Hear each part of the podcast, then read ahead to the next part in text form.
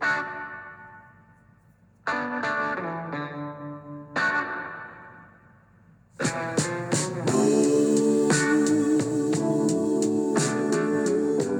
morning and welcome to the Marcus Today pre market podcast. My name is Henry Jennings. It is Wednesday, the 12th of October, and as usual, with all the information contained in this podcast, it is general advice only, so please do your own research. Contact your own financial advisor. All right, well, the scores on the doors last night. Messy session in the US, choppy ahead of the all important Thursday CPI number, and also the kickoff in US reporting season, which we see towards the end of the week. For the day, the Dow closed up 36 points or 0.12%, 29,239. It had a high of 406 up and a low of down 129. Not so good news though for the Nasdaq, which was down 1.1%, 116 points, 10,426, and the S&P 500 down 24 or 0.65% to 35.89. VIX index steady at 32.45. Our SPI futures just rolling over a little bit as we uh, continue to trade for another half an hour as I'm recording this. But SPI futures showing a loss of 22 points.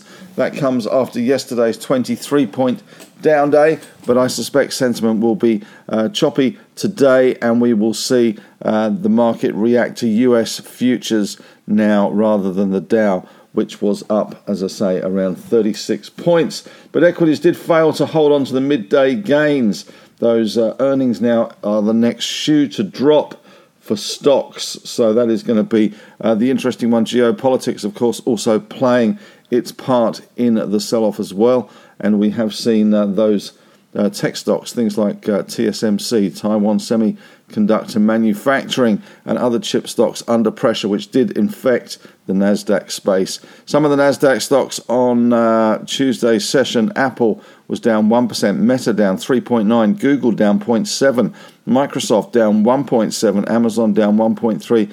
Tesla down 2.9, Block, the artist formerly known as Square, was down 5.6%.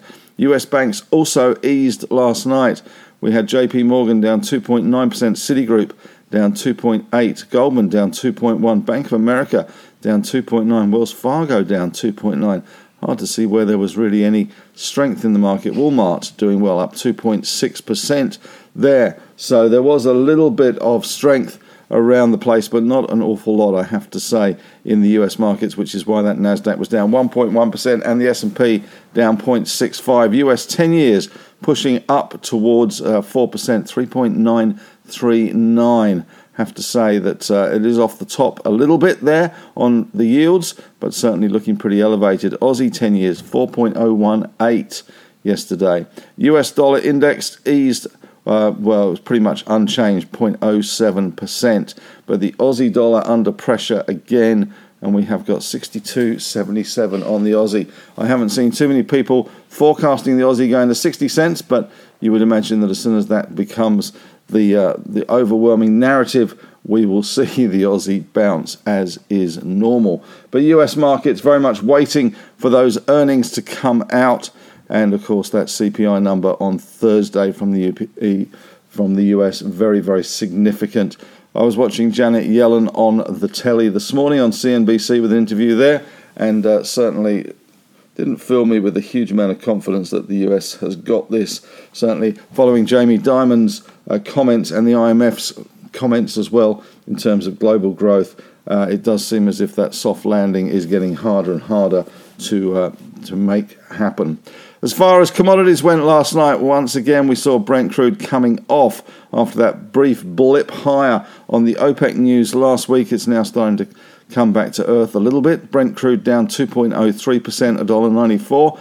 WTI down 2.02% as well, down $1.85, 89.6. Gold pretty steady last night for a change, 1666. So nothing very exciting on the gold front. Other commodities uh, we did see uh, copper uh, up a tiny weeny bit, 0.08%. Nickel, though, falling 1.8%. Aluminium down 0.8%. Zinc down 1%. Lead up 1.4%. And tin up 0.8 of a percent. Looking at miners overseas, looks like BHP and Rio are going to come in for a little bit of selling today. We did see BHP down 2.1% in ADR terms and Rio down 2.3% in ADR terms. The iron ore price was a little bit weaker overnight, down 1.1% or $1.11 to 97 US dollars a dry metric ton. Uh, did see lithium push up slightly on the official figures, up 1.37%, but bear in mind that lithium is not the easiest commodity to price. There are many forms, there are many contracts, and the market is not that opaque in the lithium market. Um, unfortunately, it's not like oil, where a barrel of oil is a barrel of oil is a barrel of oil. Uh, lithium is a little bit different in that respect. So other miners overseas, international miners, Freeport down 0.3 of a percent, Alcoa, nasty night for Alcoa down 2.6, Teck up 1.8, Anglo down 1.6, Glencore down 1.9, Vale down 1.7, and Albemarle down 1.8. So you would imagine we might see some backing and filling in our resource sector today, and we will keep an eye on the US futures. And again, I suspect we're going to have a wishy washy kind of day here today as well. In terms of the headlines from overseas, the Bank of England's Andrew Bailey, now known as Eeyore, uh, has ruled out bond purchases beyond Friday, which is encouraging pension funds to rebalance before intervention ends. Uh, there is a looming issue, I suspect, with these pension funds still uh, causing some problems in the market with gyrations. Um, and uh, there are some reports that uh, pension schemes will be needing a collective cash call estimated to be at least 320 billion pounds without the Bank of England stepping in. So that is not good. And the IMF has warned of disorderly repricing of markets, something that Janet Yellen uh, was quick to dismiss. But uh, certainly the market does seem as if it's a little bit disorderly in the bond and FX markets at the moment. Also, news overnight that Joe Biden is re-evaluating his relationship with Saudi Arabia. Certainly, uh, probably about time, given the moves from OPEC Plus last week and Saudi really siding with the Russians on that front. Healthcare was the leaderboard winner in the Dow Jones, uh, outperforming major benchmarks, rising more than 1%. So we might see some interest in the healthcare sector today. We also have CSL's AGM today as well. And European shares falling for the fifth straight session. The FTSE was down just over 1%. Stoxx 600 was down 0.6. Germany down 0.4. France pretty much unchanged. Spain down 0.8 of a percent. Today in economic news, we've got uh, RBA Assistant Governor Luci Ellis is giving a speech. We also have the AGM for Commonwealth Bank, which will kick off at 8:30, a little bit after I record this podcast. CSL as well has their AGM at 10 a.m. So all eyes will be on CBA and all eyes will be on CSL today for any kind of updates. And we certainly have seen some updates in the market from some of these AGMs as the AGM season is starting to hit its straps. Yesterday we had Telstra with their update and the approval to uh, put into plan their uh, their strategy to sell off 49.9% in their infrastructure assets, Infra, Infraco, which potentially could give them $15 billion in cash. There are a number of stipulations, though, for Telstra. It must re- retain at least 50.1% stake. And the second stipulation is the acquirer must be an eligible investor. That means they have to be a wholesale investor from a Five Eyes country and not another telco, certainly not Huawei or similar to that. So uh, the starting gun has very much been fired on that deal, and investment banks will be salivating at the prospects of selling that near 50% stake in Infraco. Other news today, we also get the ABS data for 2021 census second release as a National Press Club address by the Federal Attorney General.